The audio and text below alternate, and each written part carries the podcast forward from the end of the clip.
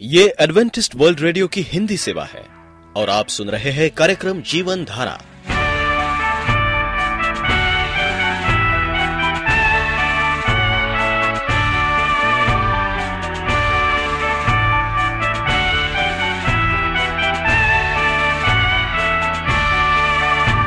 कार्यक्रम जीवन धारा सुनने वालों को मैं स्मिता और मैं अमित।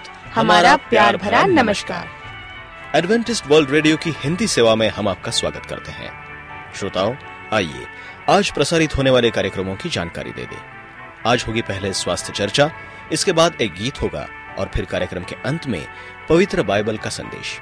तो चलिए, स्वास्थ्य चर्चा सुनने से पहले सुनते हैं ये गीत। ये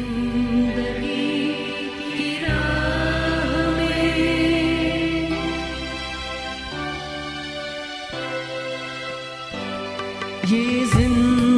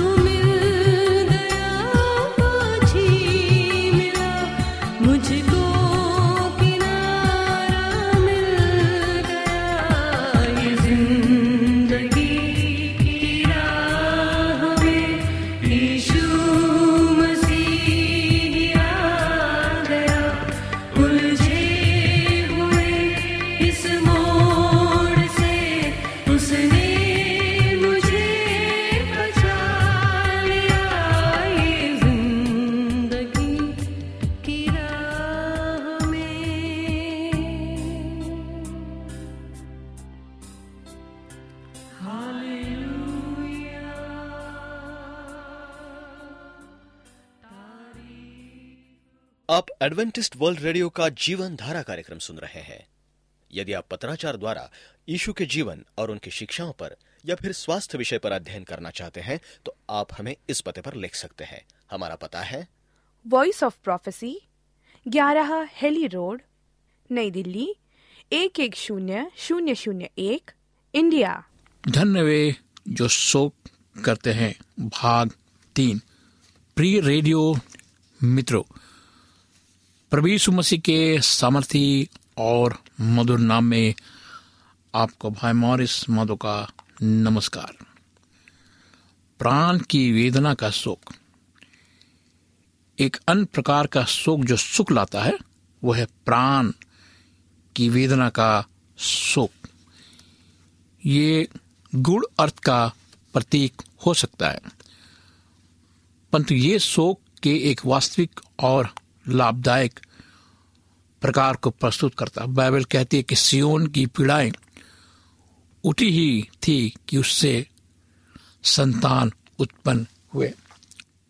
बाइबल कहती है सियोन की पीड़ाएँ उठी ही थी कि उससे संतान उत्पन्न हो गए। आइजिया छियासठ, आठ। हम ये मुहावरा, प्राण की वेदना, अनेक, अधिक बार प्रयोग करते हैं। उतना ही नहीं जितना हमारे एक पीढ़ी या अधिक पहले से की आत्मिक पूर्वज करते थे। वेदना का अर्थ है कड़ा परिश्रम और कष्टदायक प्रयास यानी मजदूरी। इसलिए प्राण की वेदना का अर्थ है कि आत्मिक कड़ा परिश्रम ज़रूर की गुप्त स्थानों में होता है। ये प्रार्थना के उस सतत बहाव की ओर इंगित करता है जो आत्मिक रूप से अजन्म संसार के लिए मसीह हृदय से निकलता है और किसी प्रकार के भ्रम में मत रहिए। इस प्रकार की प्राण की वेदना कठिन और कीमती है, क्योंकि हम शैतान के विरुद्ध आत्मिक युद्ध में शामिल होते हैं, जो प्राणों, आत्माओं का शत्रु है। निरंतर प्रार्थना में लगे रहो, बाइबल कहती है, पहला तिसरोनियो पाँच सत्रह। परमेश्वर ने सालों साल हमारे सुसमाचार प्रचार के अभियान में अनेक तरीके से काम किया है। हज़ारों स्त्रियों पुरुषों ने अपना निर्णय मसीह के लिए बनाया। उनका मसीह में आना किसी एक व्यक्ति के काम का फल नहीं था। या व्यक्तियों के एक समूह का प्रयास। इस संसार में सब तरफ़ कई लोगों की प्रार्थना करे। तो मैं स्वर्ग में से सुनकर तुम्हें उत्तर दूँगा। पहला इतिहास सात चौदह। इसका मतलब यह है कि अगर लोग सबको एक मन होकर प्रार्थना करे, सब लोगों के लिए तो मैं स्वर्ग से उत्तर दूँगा। पिंतकुस के दिन तीन हज़ार लोगों के कलिसा में लाए जाने के पूर्व चेलों ने पचास दिन प्रार्थना उपवास करते हुए आत्मिक वेदना में बिताए। जॉन नॉक्स ने अपने देश के लिए पूरी तरह आत्माओं की चिंता से भरकर प्रार्थना की। उन्होंने कहा, मैं स्कॉटलैंड दीजिए या मैं मर जाऊँगा। मुझे स्कॉटलैंड दीजिए, मैं मर जाऊँगा। बहुत बड़ी बात है ये। उसकी गंभीर वेदना, पीड़ा का प्रतिफल दिया गया। उसकी भूमि में एक आत्मिक पुनर्जन्म के साथ यह है कि वो जिसे कहा गया आत्मा में प्रार्थना करना, ये दूसरों के लिए गहरी अंतिम चिंता का प्रगटीकरण है और ये परमेश्वर की आत्मा के द्वारा डाला जाता है। बाइबल कहती है कि क्योंकि हम नहीं जानते कि प्रार्थना किस स्थिति से करनी चाहिए, परंतु आत्मा आप ही ऐसी आहें भर भर जो बयान से बाहर है। हमारे लिए विनती करता है। रोमियो आठ, छब्बीस। इस प्रकार की प्रार्थना सागरों को नाप सकती है, जलते हुए रेगिस्तानों को पार कर सकती है, पर्वतों को लांग सकती है, जंगलों को चीर सकती है।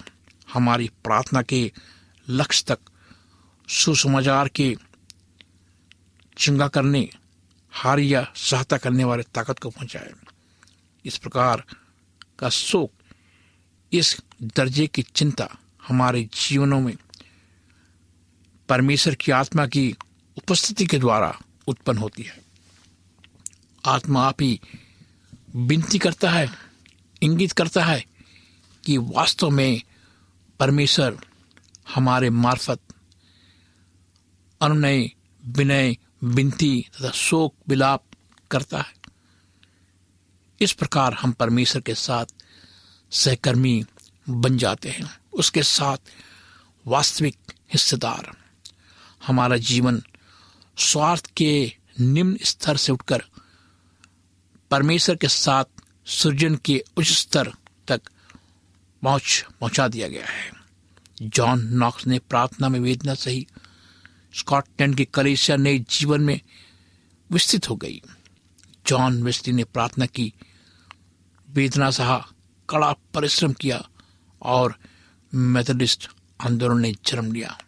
मार्टिन लूथर ने कड़ा परिश्रम किया और यूरोप की सोलहवीं शताब्दी का धार्मिक सुधार का मार्ग खुला।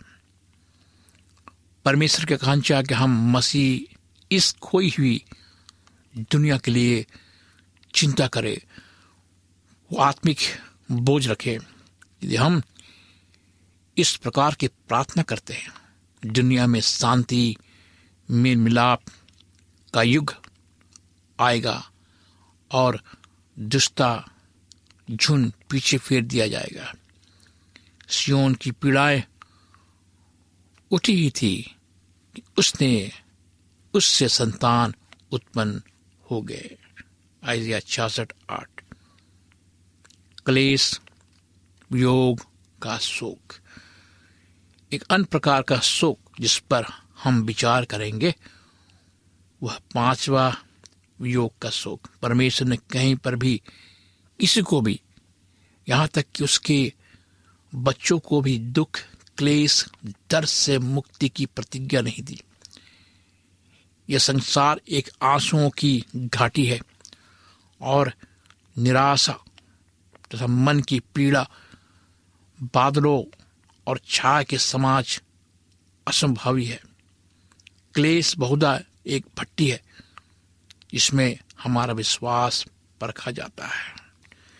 वे जो सफलतापूर्वक क्लेश की भट्टी पर से पार निकल जाते हैं वही हैं जो आग में ताए हुए सोने के समान उभरते हैं।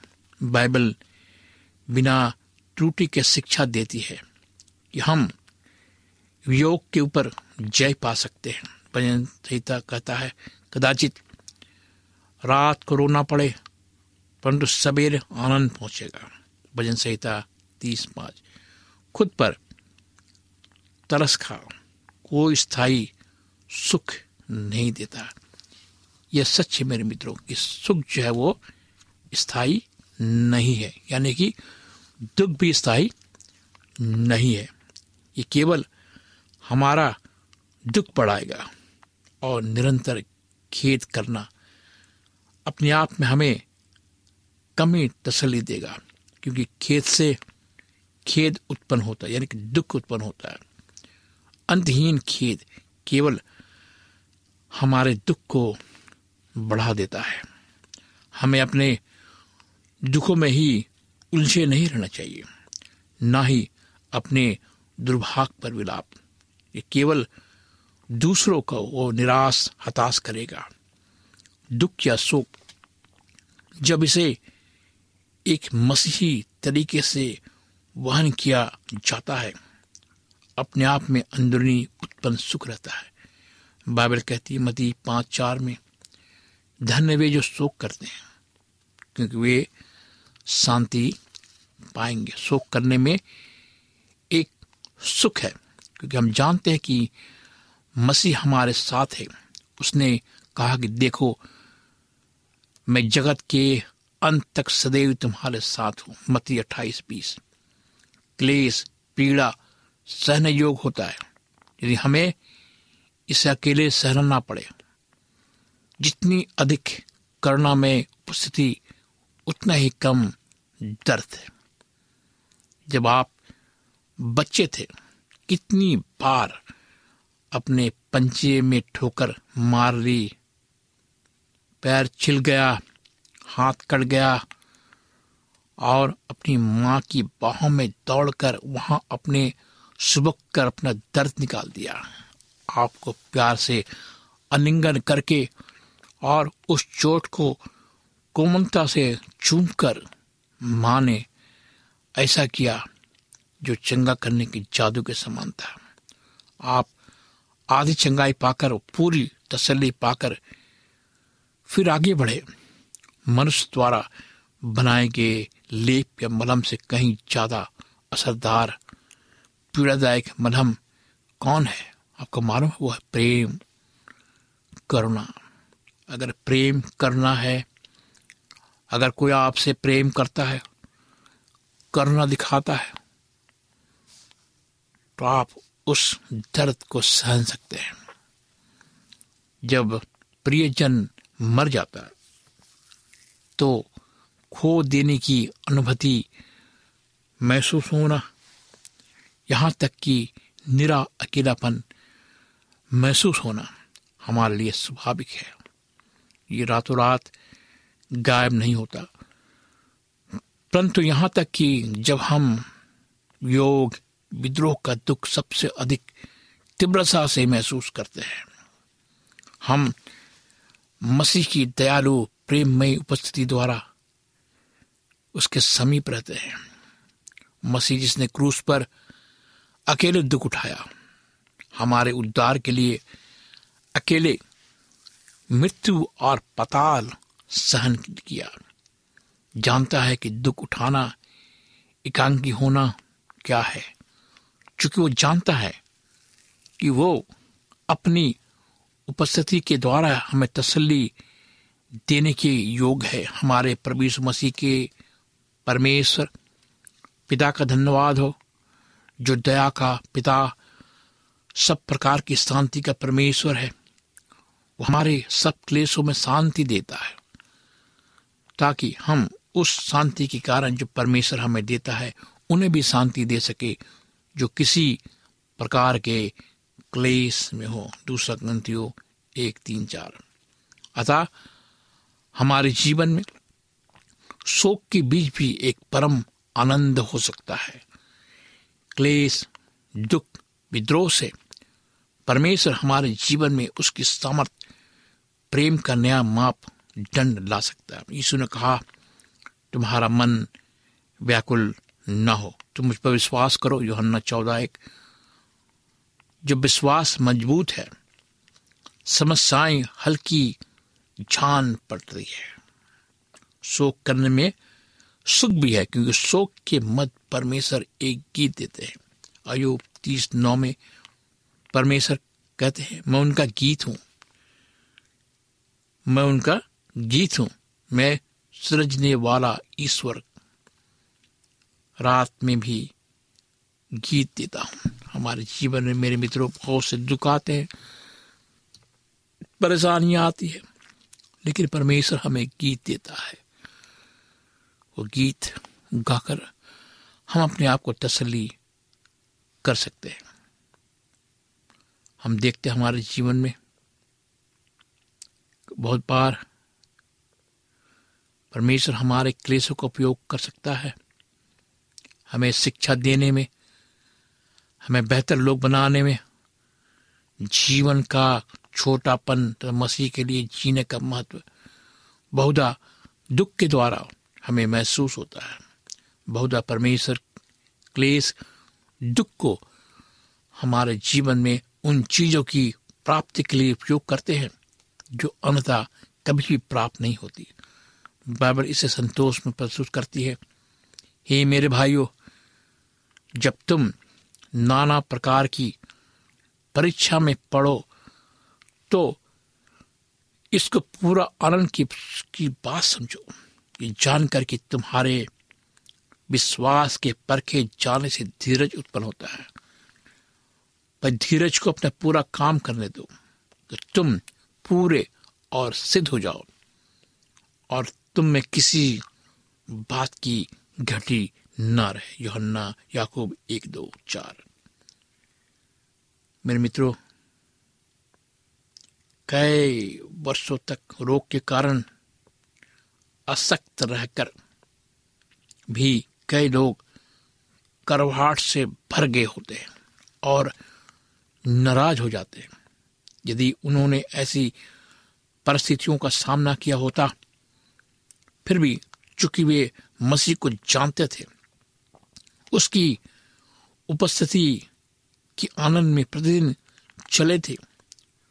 परमेश्वर ने उन्हें आशीष दी और ऐसे लोगों को बदल दिया जिन्होंने मसीह को प्रतिबिंब किया। अक्सर मैं रोगी को देखने अस्पताल में जाता हूँ, उन्हें ढांढस बनाता हूँ और महसूस करता हूँ उनके दुख को अपने जीवन में, उनकी परीक्षाओं को, उनकी पीड़ाओं को मैं महसूस करता हूँ कि वे कितने दुख से और पीड़ाओं से गुजर रहे हैं। उनकी मुस्कुराहट में वो पहले जैसी ताकत नहीं, हिम्मत नहीं, वो मुस्कुराहट एक दुख की मुस्कुराहट है। यदि हम केवल इसी जीवन में मसीह से आशा रखते हैं तो हम सब मनुष्य से अधिक अभागे हैं। परंतु जानता था कि हमारी आशा केवल इस जीवन में नहीं थी, वरन स्वर्ग में।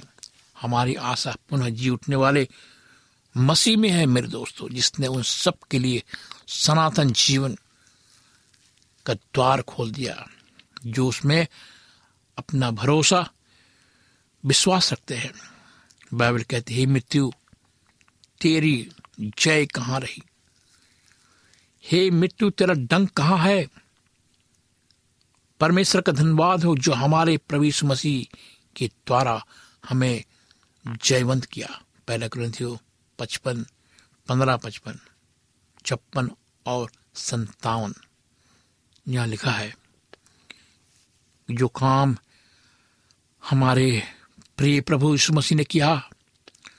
उसने अपनी जान देकर हमें नया जीवन दिया। परमेश्वर का धन्यवाद हो कि हम मसीह में जयवंत हैं। वो हमें जयवंत करता है। वो हमें नया जीवन देता है। हे मृत्यु, तू कौन है जो मुझे मार सकता है? हर एक नए जन्म पाए मसीह आज ये कह सकते हैं हे मृत्यु, तेरा डंक कहाँ? हे मृत्यु, तू कहाँ है? अगर मैं मर भी जाऊँ तो अभी जीवित हूँ। परमेश्वर जब आएगा तुरंत की जाएगी हर एक विश्वासी जो परमेश्वर पर विश्वास करते हैं, वो जी उठेंगे। इसलिए दोस्तों, शोक करते हुए भी एक सुख है हमारे जीवन में। हमारे जीवन में, हमारे इस पृथ्वी पर हम अगर शोकित हैं, दुखित हैं, हमें घबराने की ज़रूरत नहीं है। हमें डरने की ज़रूरत नहीं है।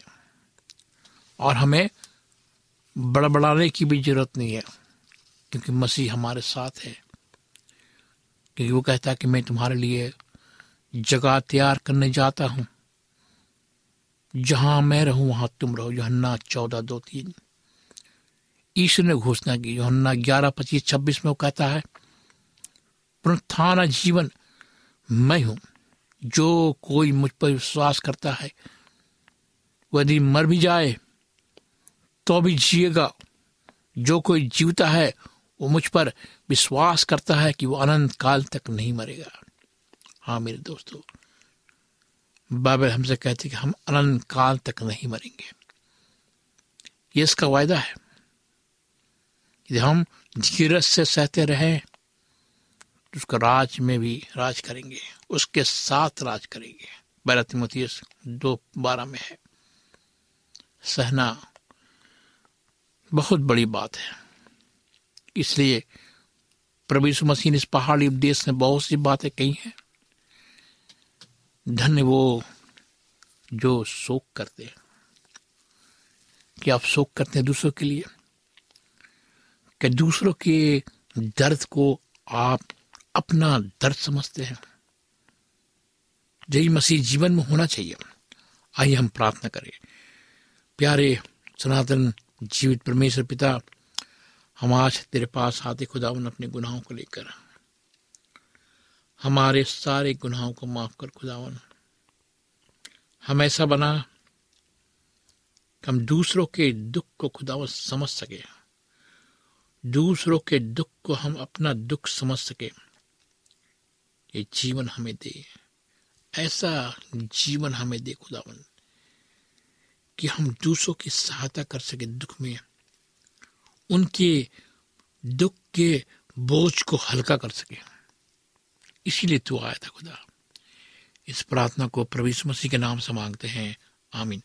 मित्रों, अगर आप उदास है, निराश है, कष्टों में हैं आप चाहते हैं कि मैं आपके लिए प्रार्थना करूँ। आप मुझे पत्र लिखे, ईमेल करें, फ़ोन करें। मेरा ईमेल नंबर है Morris A W R at gmail dot com Morris M O R R I S A W R at gmail dot com मेरा फ़ोन नंबर है नौ छ आठ नौ दो तीन एक सात शून्य दो। नौ छ आठ नौ दो तीन एक सात शून्य दो।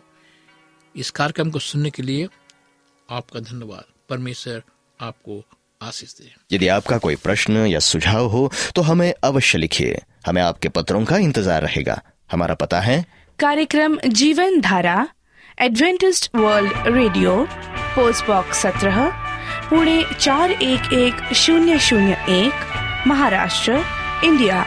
पता एक बार फिर नोट कर ले। कार्यक्रम Jeevan Dhara Adventist world radio post box सत्रह पुणे चार एक एक शून्य शून्य एक महाराष्ट्र इंडिया और अब हमारा समय यहीं पर समाप्त होता है। इसी समय इसी मीटर बैंड पर आपसे फिर भेंट होगी। तब तक के लिए मैं स्मिता और मैं अमित हमें आज्ञा दीजिए। प्रभु आपको आशीष दे।